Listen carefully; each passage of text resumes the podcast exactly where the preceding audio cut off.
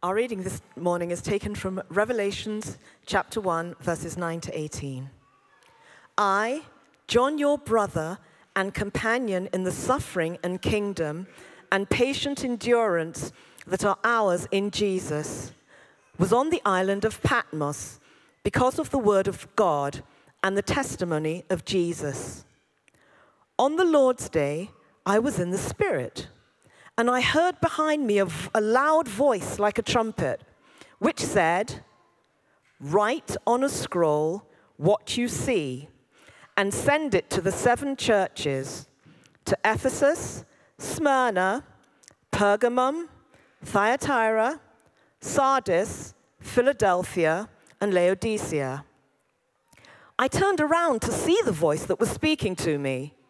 And when I turned, I saw seven golden lampstands, and among the lampstands was someone like a son of man, dressed in a robe, reaching down to his feet, and with a golden sash around his chest. The hair on his head was white like wool, as white as snow, and his eyes were like blazing fire. His feet were like bronze glowing in a furnace. And his voice was like the sound of rushing waters. In his right hand, he held seven stars, and coming out of his mouth was a sharp, double-edged sword. His face was like the sun, shining in all its brilliance. When I saw him, I fell at his feet as though dead. Then he placed his right hand on me and said, "Do not be afraid. I am the first and the last. I am the living one. I was dead, and now look, I am alive forever and ever, and I hold the keys of death and Hades." This is the word of the Lord. I want to talk this morning about a power that can transform our lives.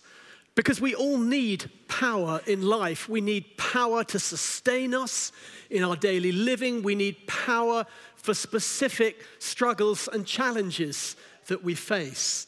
And in life, we tend as human beings to seek to take hold of power in two ways, either through working up power by our own will in a self-generated way, or by seizing power through the world's institutions. And yet we know deep down in our hearts that both these forms of power are fallible.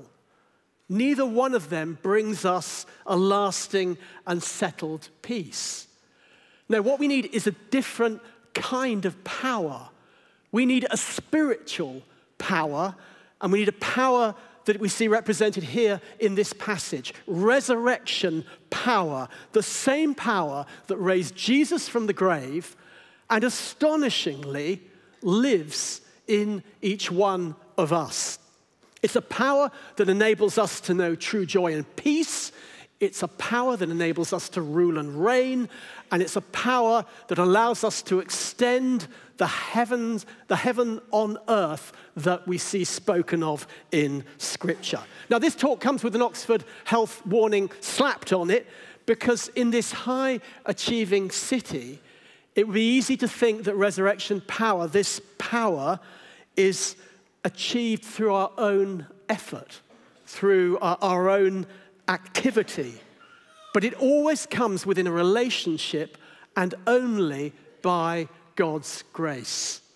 It comes in our passage to John, who is Jesus' beloved disciple, and he's been sentenced by the Roman state to exile on the island of Patmos. It's about 55 years after Jesus died on the cross and first appeared in his resurrection body to his disciples. So John is now an old man, aged around 90, and he's here in exile because of the word of God and the testimony of Jesus. In other words, the fact that he's faithfully witnessed to the name of Jesus Christ. Some scholars think that Patmos comes from the Greek verb pateo, which means to tread or to trample, like you tread or trample grapes to make wine. And the suggestion is that Patmos, being on Patmos, was a kind of slang for being in a tight corner. being squeezed to bits, being in a hard place, being under the cosh. In other words, being in a bit of a dead-end situation, not being in a place of promise. And maybe that's you this morning. Maybe you feel like right now in life your feet are on rather narrow ground. You're in a bit of a dead-end place.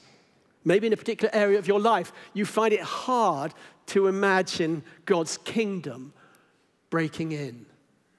But that's precisely when and where resurrection power come. In the New Testament, the disciples are always in a situation of vulnerability or weakness when the risen Jesus appears to them. So let's each approach this passage this morning from a place of personal vulnerability, from a place of weakness, not from one of self-willed strength. And the first thing we see in this passage is that resurrection power comes as a person, not as some high voltage current or some impersonal force. No, it comes in a real place at a real moment in time in the risen person of Jesus Christ and in response to personal worship. On the Lord's Day, a Sunday just like today, John is worshiping in the Spirit, that is from the heart, led by the Holy Spirit, just like we've been doing, when Jesus reveals himself to him. And this can give us hope, because it means that Jesus, the risen Jesus, is here in our gathering with us today. Now, Jesus here appears in this passage in his most kingly and exalted form of any that we've seen yet in Scripture. And yet we're going to see the same wonderful union of contrasts in his character as we've seen anywhere else in his earthly ministry. A man who's meek and yet who speaks of coming on the clouds in glory. A man who sends demons screaming and yet to whom children come running with open arms. A man who says, "A bruised reed I will not break," and yet overturns moneylenders' tables in the temple with righteous fury. A man who humbly washes his disciples' feet and yet speaks with an authority beyond any spiritual or religious leader. This is Jesus Christ. And he comes here in a new, exalted state. And what we notice, first of all, is his supreme power. His eyes were like blazing fire. His feet were like bronze glowing in a furnace. And his face was like the sun shining in all its brilliance. Think of that moment in The Lord of the Rings when Gandalf the Grey, who we thought was dead, reappears to his startled companions as Gandalf the White. Tolkien writes, "His hair was white as snow in the sunshine, and gleaming white was his robe. The eyes were bright, piercing as the rays of the sun. Power was in his hand. And between wonder, joy, and fear, they stood and found no words to say." And John's response here is exactly the same. He says of the risen Jesus, "When I saw him, I fell at his feet as though dead." And I wonder if you've ever looked into the open door of a blast furnace. I remember doing that on a school trip once. And it is an awesome sight. And it might be purely frightening, what John encounters here, except that as well as embodying supreme power, Jesus embodies supreme tenderness. And so the risen Jesus here walks among the seven lampstands, the people of his church. He's Emmanuel, God with us. His first words to John are comforting and reassuring. Do not be afraid. His intentions are good. You might remember in The Lion, the Witch in the Wardrobe, Mr. Beaver says of Aslan, of course he isn't safe, he's powerful, but he's good. Jesus is good. And the touch of his hand on John brings deep reassurance. Have you known the hand of unconditional love laid upon your back? That is the hand of the risen Jesus. Now, where else in our lives do we see this marriage of perfect power and perfect love? Only, I'd suggest, in the person of the risen Jesus. At my secondary school, we had different kinds of teacher, and there was the headmaster, Mr. Shaw.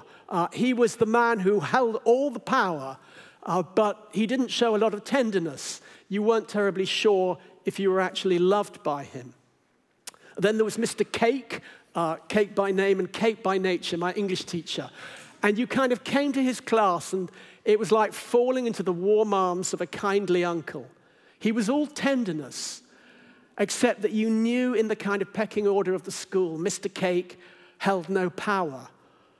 And then there was Mr. Houston, my history teacher, who was a canny expert in handling power, and yet where you always felt the sunshine of his love. We rarely expect to find power and tenderness in the same person. Who can supremely contain both? Who holds all imaginable power in the universe and yet lays down that power to serve us? This is God in Jesus Christ, the God who dies for us on the cross. This is the man, the risen Jesus, who doesn't remain aloof from us, somewhere distant, but who draws close, who wants to come as near to us as hands and feet. Look, he says to John in this passage, look, I am alive forever and ever. Look, in the Greek, that's behold. When I was a theater director many years ago, I sometimes worked with actors who just come off the sets of working on Hollywood films. And they used to talk about the unwritten no eye contact rule on those sets. And the no eye contact rule meant that basically when you passed the A-list actor, the star of the movie, on the film set, there was to be no eye contact with them. They were too powerful. You might drain their power somehow. Keep your eyes down. The risen Jesus says here, look at me. Look at me. I want to share the abundance of my life and my blessings with you. The second thing we see in this passage is that resurrection power flings open the door of any tomb. At the cross, the Roman authorities condemned Jesus to crucifixion, the most extreme form of state control and humiliation. And yet God raised Jesus from the dead and from the shadow of Caesar's throne. Now, in just the same way, the state has exiled John to Patmos, a volcanic island in an ocean, and the risen Jesus breaks in there, appears to him, and suddenly it's as if John is in the throne room of God.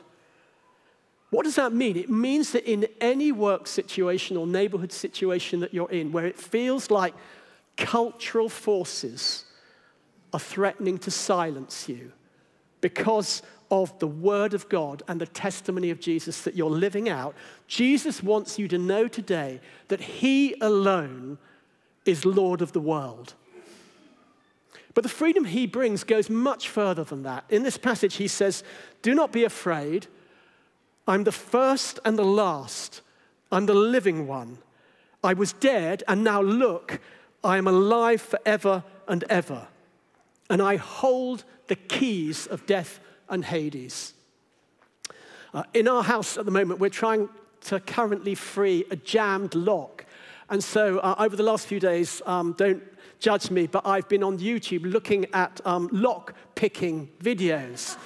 And I'm really excited because I've got on order a Peterson 7 0.015 millimeter lockpick, which is apparently going to do the trick.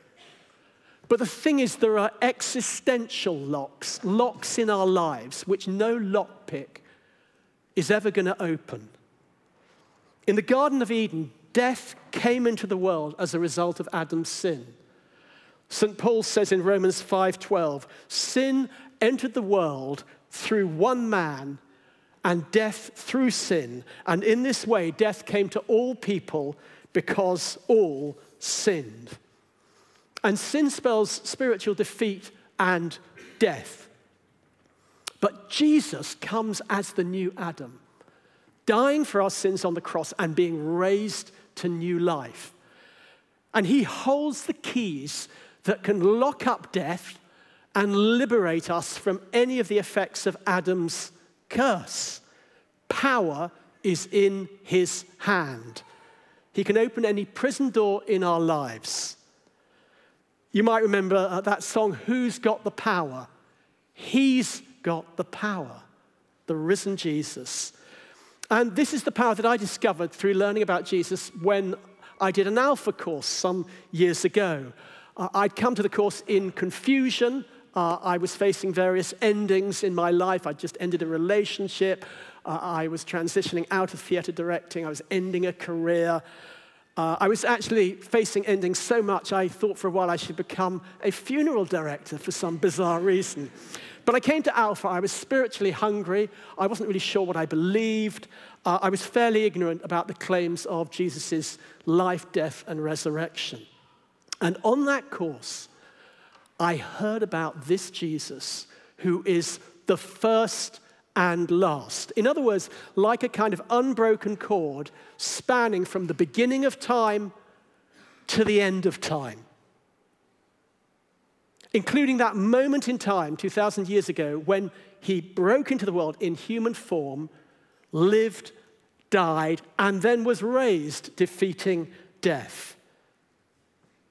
And in coming to believe in Jesus Christ, everything changed for me. God wove me into that cord. I took my place in that story. And that was an extraordinary thing because it meant that on a difficult day, and on a difficult day now, I can know that I come from the one who is at the beginning, who knew me before the beginning of creation, who is behind creation, who sustains it.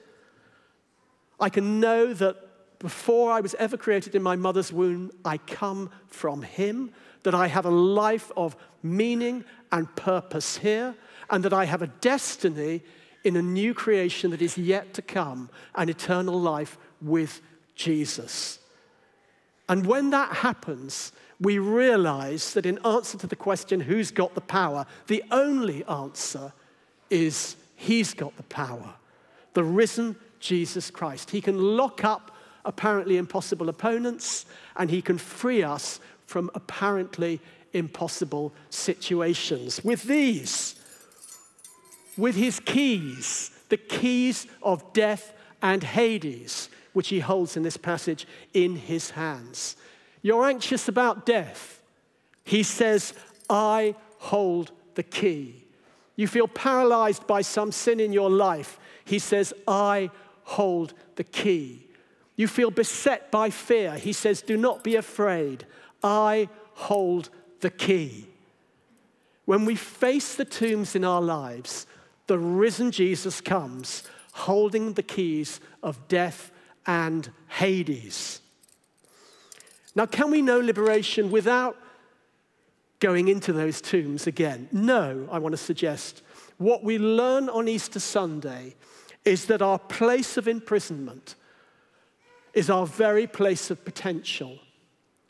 That it's into the places of defeat and disappointment and disillusion and death in our lives, which still live in pockets within us, that resurrection power comes in. That's where it operates. It's precisely from those places that new life springs.